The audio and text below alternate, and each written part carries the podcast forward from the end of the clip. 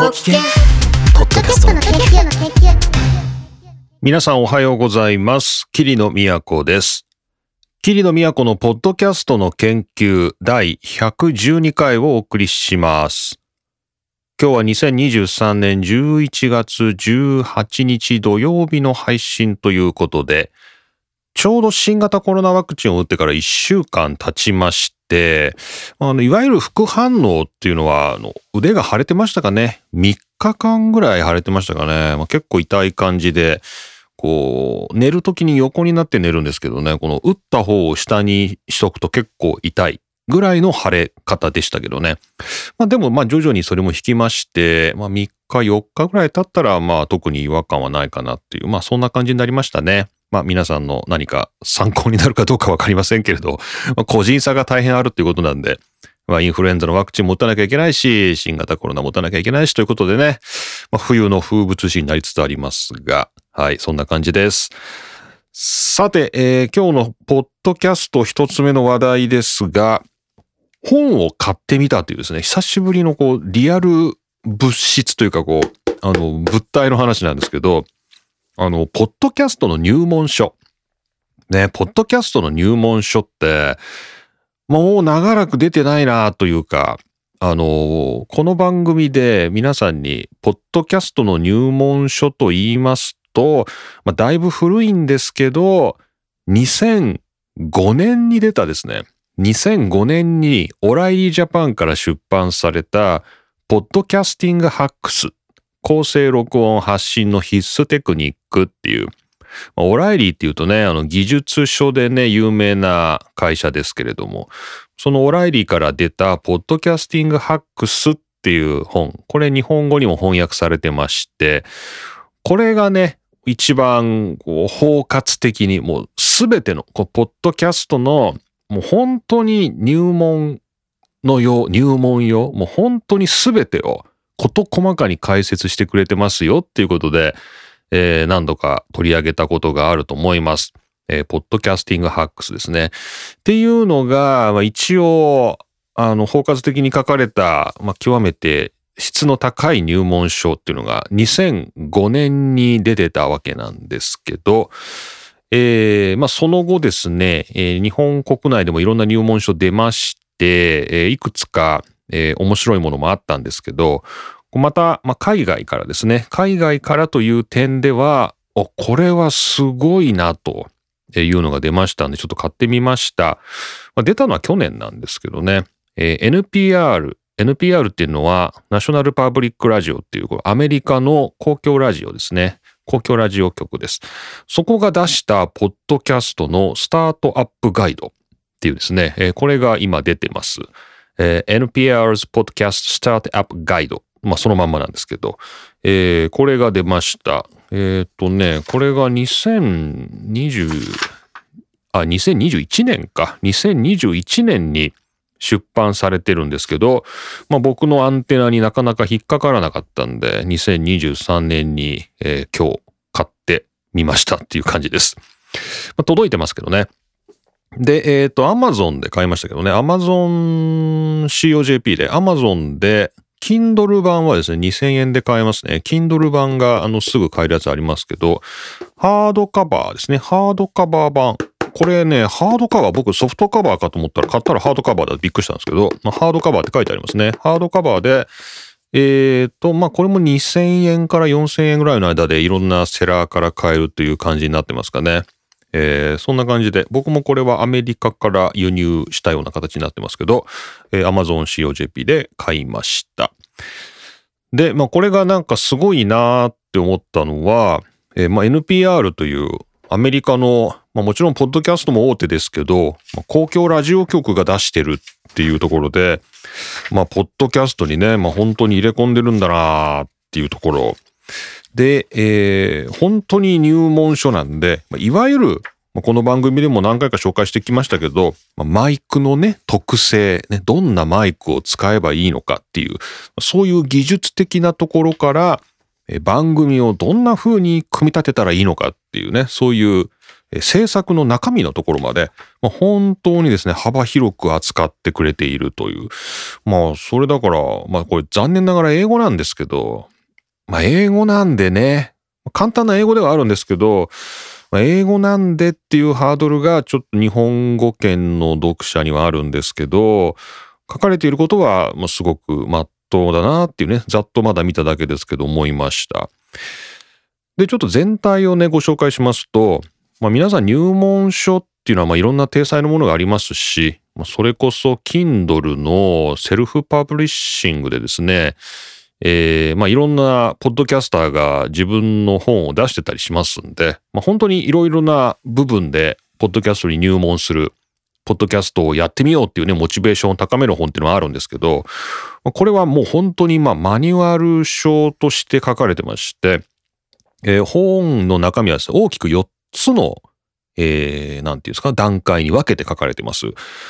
えー、まあ、ポッドキャスト、まず1つ目がこう、イマジンっていうね、構想するっていうんですかね。まず、こう、想像する。まあ、どんなポッドキャストにしたらいいのかなっていうのを、まあ、まずは考えるというのがパート1。で、えー、4つあるんで、次がパート2ですね。パート2が計画する。プランっていうね、プラン。イマジンの次はプランすると。で、まあ、ここで、まあ、一体どんなポッドキャストをしたらいいのかなっていうのをイマジンしたんで、じゃあ実際にそれを収録する計画を立てていきましょうということで、まあ、ここでマイクを選ぶとかね、そういう具体的なところも出てきます。そして、第3段階ですね。パート3は、クリエイトということで、まあ、ここで実際に、じゃあ、収録していきましょうと。ね、インタビューをしてみましょうとか、あとは、このオーディオをミックスしてみましょうっていうね、こう BGM と自分の話し声ととかね、話し声二つ三つをミックスしましょうとか、そういう実際にポッドキャストを作り出していくと。0から1を作り出すクリエイトというのがパート3です。で、最後の段階ですね。パート4でシェアっていうことで、シェア、このね、シェアっていうのがすごいいいですね。共有しようという。まあ、ここ、要するに書かれてることは、まあ、パブリッシュすることなんで、こう、ポッドキャストを、こう、世に出すっていうんですかね。作ったものを、まあ、世に出して、まあ、どうやってそれを、まあ、いろんな人に聞いてもらうのか、みたいな感じなんですけど、まあ、ここが、シェアっていうね、共有する、シェアするという表現で使われているのが、いかにも今のマニュアルかなっていう感じがしますけどね。この大きく4つの段階で、あの、分けて書いてあります。えー、イマジン、プラン、クリエイト、シェアっていうね、この4つの段階に分けて書かれてて、これがすごくなんかいい分け方だなと、分かりやすいなっていうのを思いました。自分でもね、ポッドキャストの入門書というか、まあ入門的な手引き、書いてみたいなとは思ったりもしたことあるんですけど、どういうふうにね、この段階を整理して、こう提示するかっていうのが結構難しくて、これはいいですね、この NPR のね。まずはイマジンして、で、プランして、クリエイトして、シェアするという。まあ、この4つの段階で、まあ、ポッドキャストっていうのは、まあ、一応こう、ワンサイクルね、えー、完成すると。まあ、こんな風に書かれています。ねなかなかいいでしょう、これ。あのー、まあ、英語なんですよ。でもまあ、これどうなのかな？Kindle 版を買ったら、Kindle 版を買ったらコピペで DeepL とか Google 翻訳とかに入れて気になるところだけ読むとか、なんかそういうこともコピペでできちゃったりするのかな？なんかね、僕ちょっとなんか紙の本買っちゃったんで、なんで紙の本買ったのかよくわからないんですけど、あれか、あの、引用するときにこうページ数が欲しいんですよね。まあこれ僕の、えーまあ、研究者的な、えー、ところですけれど、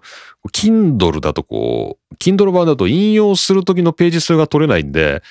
まあ何行目とかね、なんか難しいんですよね。引用の示し方がね。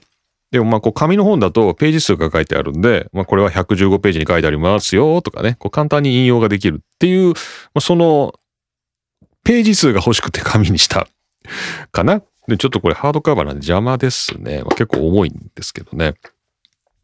で、えじゃあどんなことが書いてあるのということで、まあこれはまたちょっと僕もこの本で勉強しながら、また皆さんにいくつかこう、お話しできることがあればね、ちょっとシェアしていきたいなと思ってますけど、まあ、僕がバーっと読んでて、この本の中にいくつか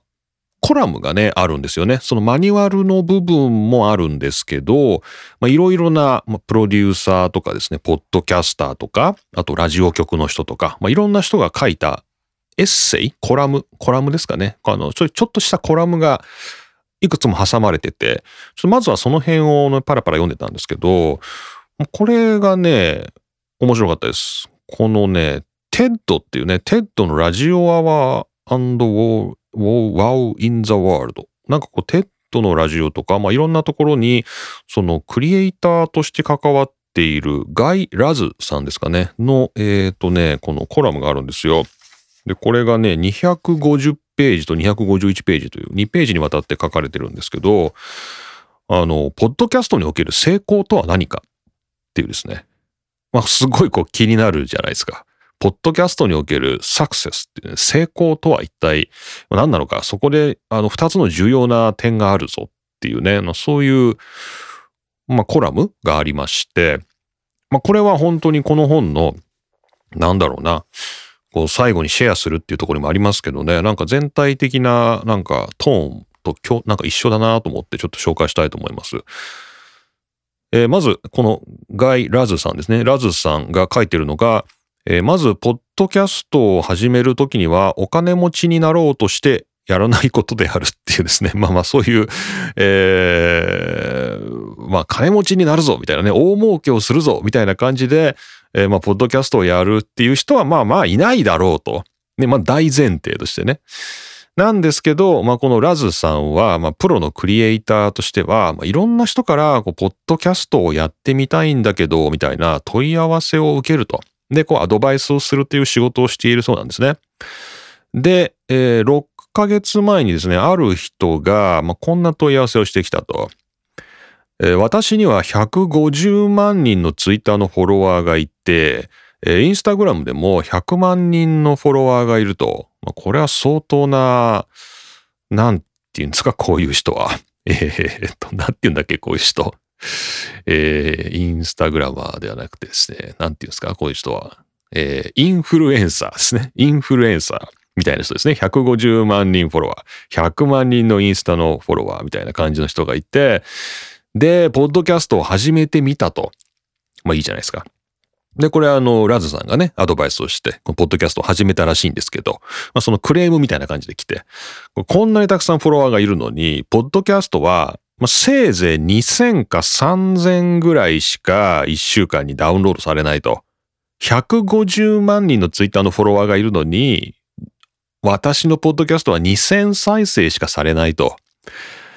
なんか助けてくれないかっていうね、あの、そういう問い合わせがラズさんにあったと。で、ここでは、このラズさんがどういう答えをしたかっていうことなんですけど、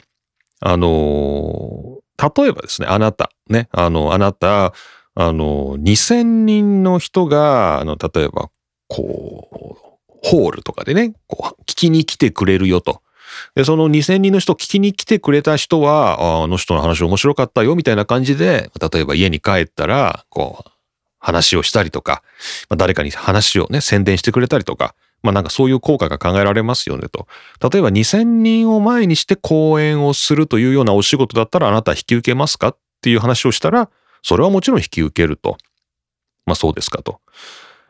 じゃああの、あなたね、例えば家の前の通りのところで、拡声器を持って、あの、大きな声にするやつですね。拡声器を持って、そこであなたが言いたいことっていうのを話していたら、例えば500人の人がそれを聞いてくれるってことあり得ると思いますか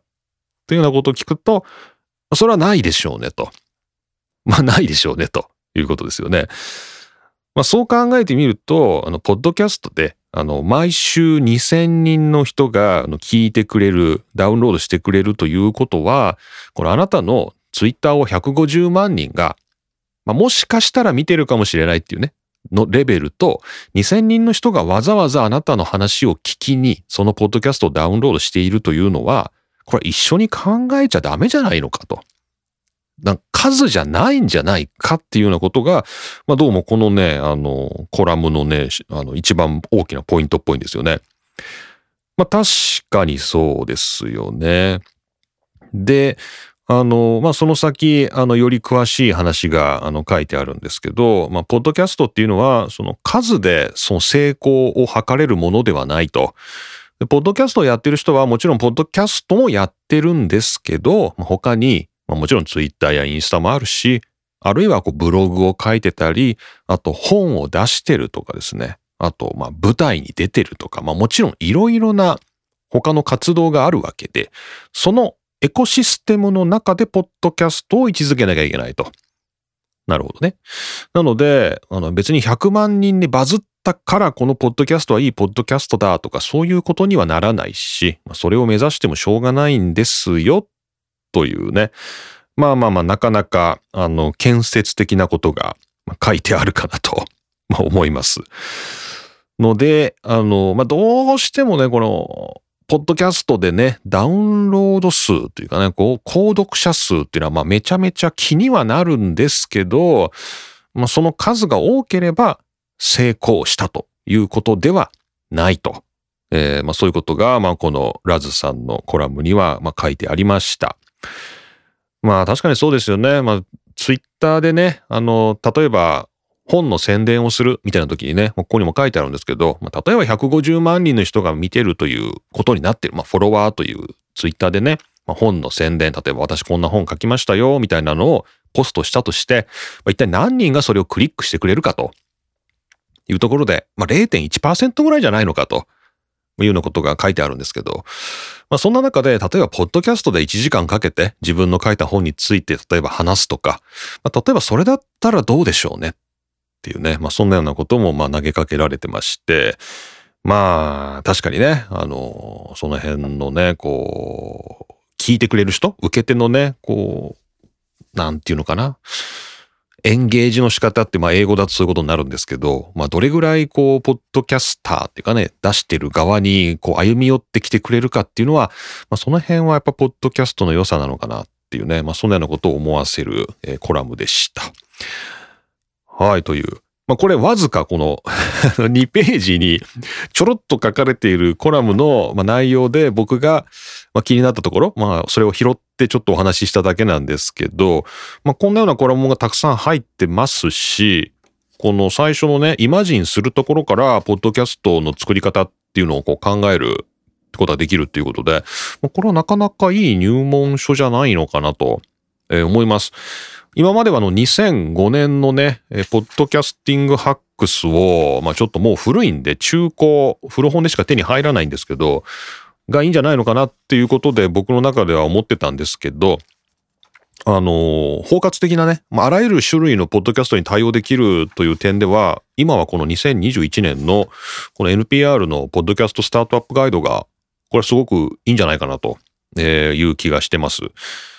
もちろん専門的にね、あの他にはあの例えば技術ポッドキャスト完全入門っていうね、そういうの日本でもあの出てたりしますしね、あれ技術評論者から出てましたかね、出てたりとか、まあなんか特化したものっていうのはまあいろいろあるんですけど、このあらゆるポッドキャストを想定したね、あのマニュアルとしてはこの NPR のナショナルパブリックラジオのね、アメリカのこのポッドキャスト側でいいんじゃないかなと思いました。ということで、あの、またちょっと、あの、ぼちぼち読んでいこうかなとは思ってるんですけれど、また何かいいところがあったら皆さんにもシェアしようかなと思います。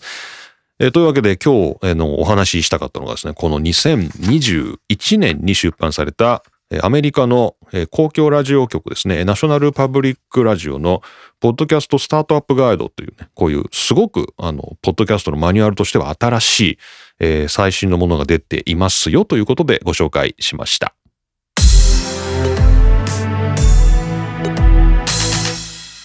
さて、二つ目は Mac 関係ですね。Apple 関係のツールの話です。Logic Pro がアップデートがありまして、 Logic Pro がバージョンが10.8になったんですかね。この最新のバージョンでマスタリングの機能が大幅にアップデートされまして、なんとですね、AI でマスタリング自動的に仕上げてくれるという機能が実装されました。いや、これはびっくりなんですけどね、僕的にはね。あの、皆さんマスタリングと言われてもあんまりピンとこないと思うんですけど、まあ、マスタリングっていうのは、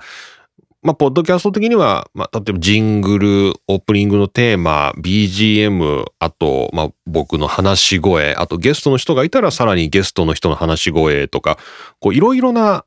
こう、音声がたくさん詰め込まれてますよね。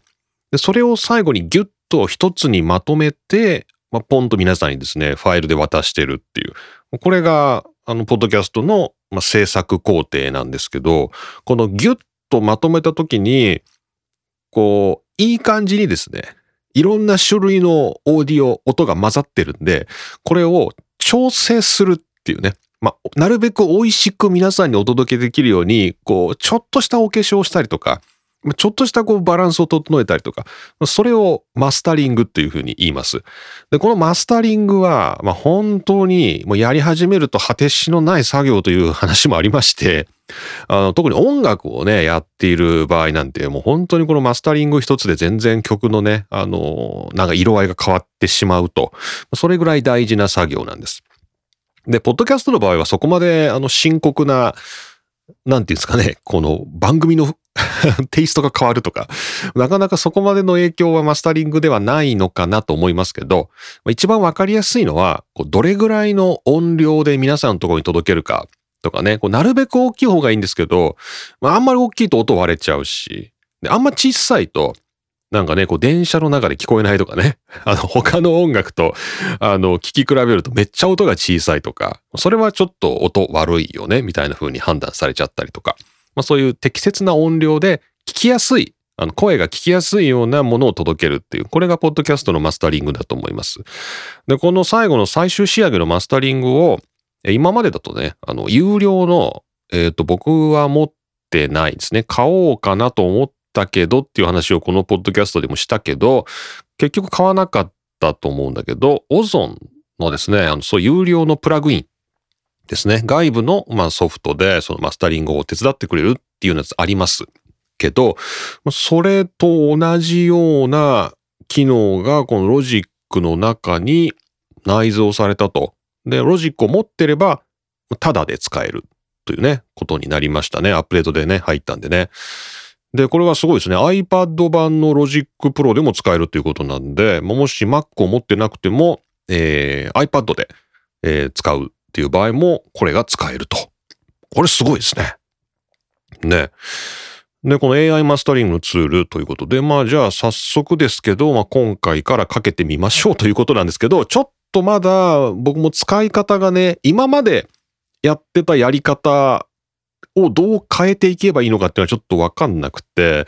ちょっとあのまだ試行錯誤、しばらく試行錯誤することになると思いますけど、まあ今日からとりあえずこのマスタリングアシスタントを使ってみようということで、今皆さんが聞いているものは、このマスタリングアシスタントがかかったものっていうことになりますね。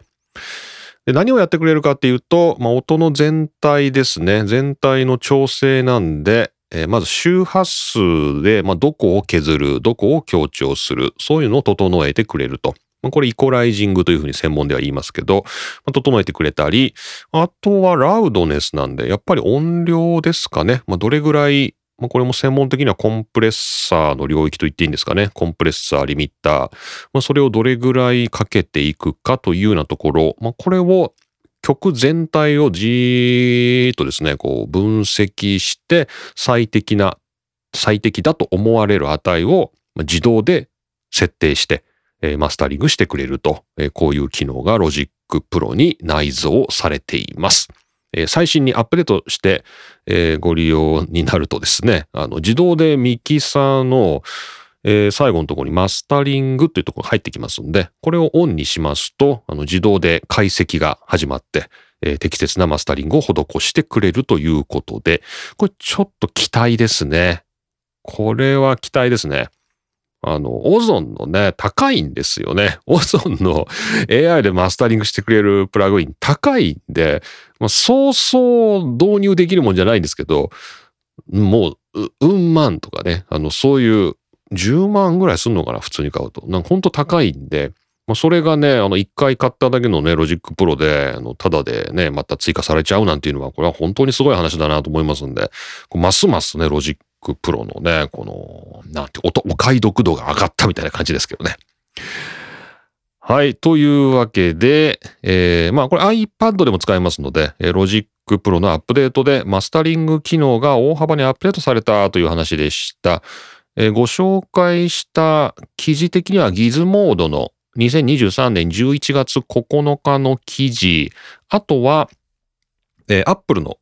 ニュースルームですね。Apple のプレスリリースで20 2023年11月6日の Apple、Mac と iPad で音楽を制作するためのパワフルなツールで Logic Pro パワーアップというですね、えーこちらの2つの記事からご紹介しました。そして、まあ、実際に今日からこの番組でも使ってみているということで、ちょっと試していきたいと思います。はい。というわけで、えーこの後はパーティータイムです。えーキリノの最近の近況であるとかですね、まあ、ちょっと思ったことなどを、まあ、つらつらお話ししていこうかと思いますので、まあ、ぜひ皆さん、興味のある方、この先もパーティータイムをお付き合いください。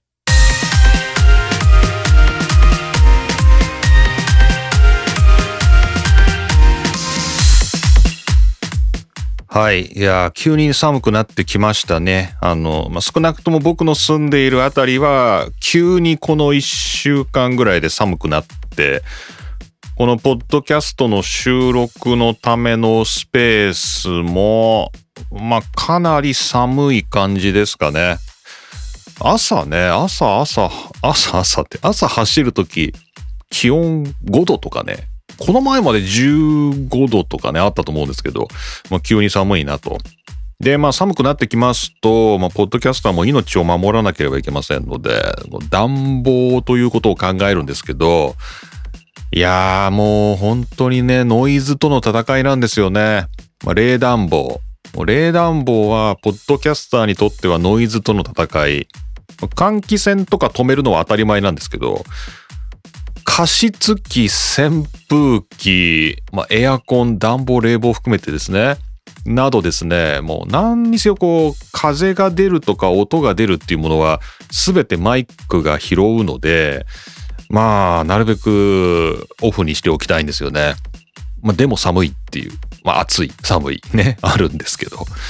で、ちょっと、あの、たまたまこの Spotify for Podcasters の、えポッドキャストスタジオ、ポッドキャスト収録に最適な場所を用意する方法という、2023年4月19日の記事が、たまたまさっき目についたんですけど、この中でも、家電製品から離れた場所でやりましょうみたいな、ね、こと書いてあって、あの、ま、人間の脳は繰り返される音に順応して、そういう音を無視する傾向がありますと。だからあなたが住んでいる部屋で、あの、ポッドキャスト収録するっていうのはまあ普通のことなんですけど、あなたが住んでいる部屋には実はいろいろなノイズがあるんだけど、あなたはそれを無視していると。なんか脳内ノイズキャンセリングをしてて、あの、なので、あの、でもそれは、あの、聞く人にはすごい気になったりしますよとか、まあ、そんなようなこと書いてあります。すごいあれですよね、あの、極端な話ですけど、あのキャンプとか、ね、行くと、ものすごい虫の声っていうんですかね、もうリンリンリンリンとかミンミンミンミンとかですね、すごい鳴ってるっていうのはあるけど、ずっとそこに住んでる人は全然気にしてなかったりしますもんね。なんかね、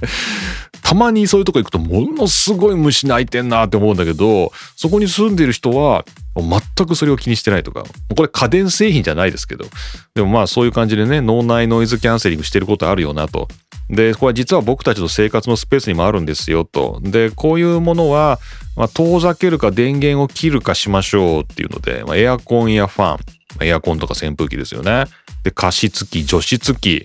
まあさっきから言ってますよね。まだあると。音がする電球。これなんだろう？ジジジジジジっていうような音がするってことなのかな？音がする電球。あと、チャイムが鳴る時計。ああ、これありますね。実家とか行くとありますね。この0時にね、メロディーが鳴るとか、そういう時計。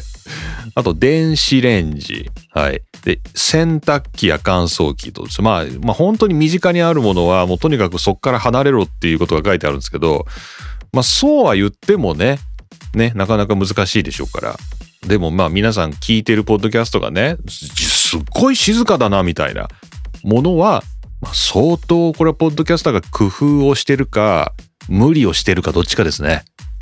これはね、あの、専門的なスタジオで撮ってるわけじゃないですから、これはすごいな、音がもう話し声しか聞こえないな、みたいなやつは、まあ、相当頑張ってる っていうことじゃないのかなと、えー、思います。で、この記事の中でこう、パソコンも無視できないよねっていうね、まあ、パソコンだってノイズ源だし、でもかといってパソコンがないポッドキャストの収録はできません。まあ、できなくはない。まあ、ボイスレコーダーとか使えばね、できなくはないけど、まあ、パソコンでやるのが一番手っ取り早いんで、まあ、パソコンは欲しいなと思うんですけど、あの例えばこう目の前の、あの、大きな画面には、毛布をかけましょうとかね、あの、書いてあったりするんだけど、画面見えないじゃないかと。ね、画面見えないじゃないかというふうに思うんですけど、まあ、それぐらいね、あの、気を使うということはできるぞと、吸音するっていうことですよね。まあそういうことなんですけどね、まあこの番組を含めて、あの、キリオのやってるやつはまあ、あんまりそこは突き詰めないというかね、こう、部屋なりするっていうのはちょっと良くないんで、まあそれは、あの、ならないような環境っていうんですかね。まあそれは整えてますけど、ちょっと外救急車が走るとか、ね、あと、まあ、大学で撮ってたりするともうほんと通りがかりの人とか、まあ、そこにいる人とかの声が入るとかね、まあ、その辺もまあいい雰囲気じゃないかということでね、あの、ご容赦いただきたいということで、まあ、このポッドキャストの研究は自分の部屋で撮ってるというか、まあ、ポッドキャスト用のスペースで撮ってるんですけど、まあね、超狭いんでね、まあ、一般的にはこういうのを、あの、クローゼットとですね あの、そういう収納スペースとして呼ぶのかなっていう感じはしますけど、まあまあまあ、でも、まあ、あの、そこそこ静かではあるかなと思いますけどね。はい。まあ、こんな感じのところで撮ってますけれども、まあ、ちょっと寒くなってくると、これから暖房加湿器がね、必須になってくるんで、ちょっとまたノイズとの戦いがあるかなという感じです。はい。ということで、今日は近況のみお話しいたしました。えー、というわけで、ポッドキャストの研究、今回112回目で、11月18日ですよね。で、このまま、もうなんかそろそろ年末のこと考えちゃうんですけど、もう来週で11月終わりじゃないですか。ですよね。で、12月があと1、2、3、4、5、あと5週間、5回か。でもう今年も終わりなんですね。まあなんかちょっとそんなようなことを考え始めたのはなぜかというと、年末年始のこの年末進行じゃないですけど、ポッドキャストの取りだめっていうかですね、こう、正月とかね、こう年末のどうするかみたいなのが毎年課題になるんですけど、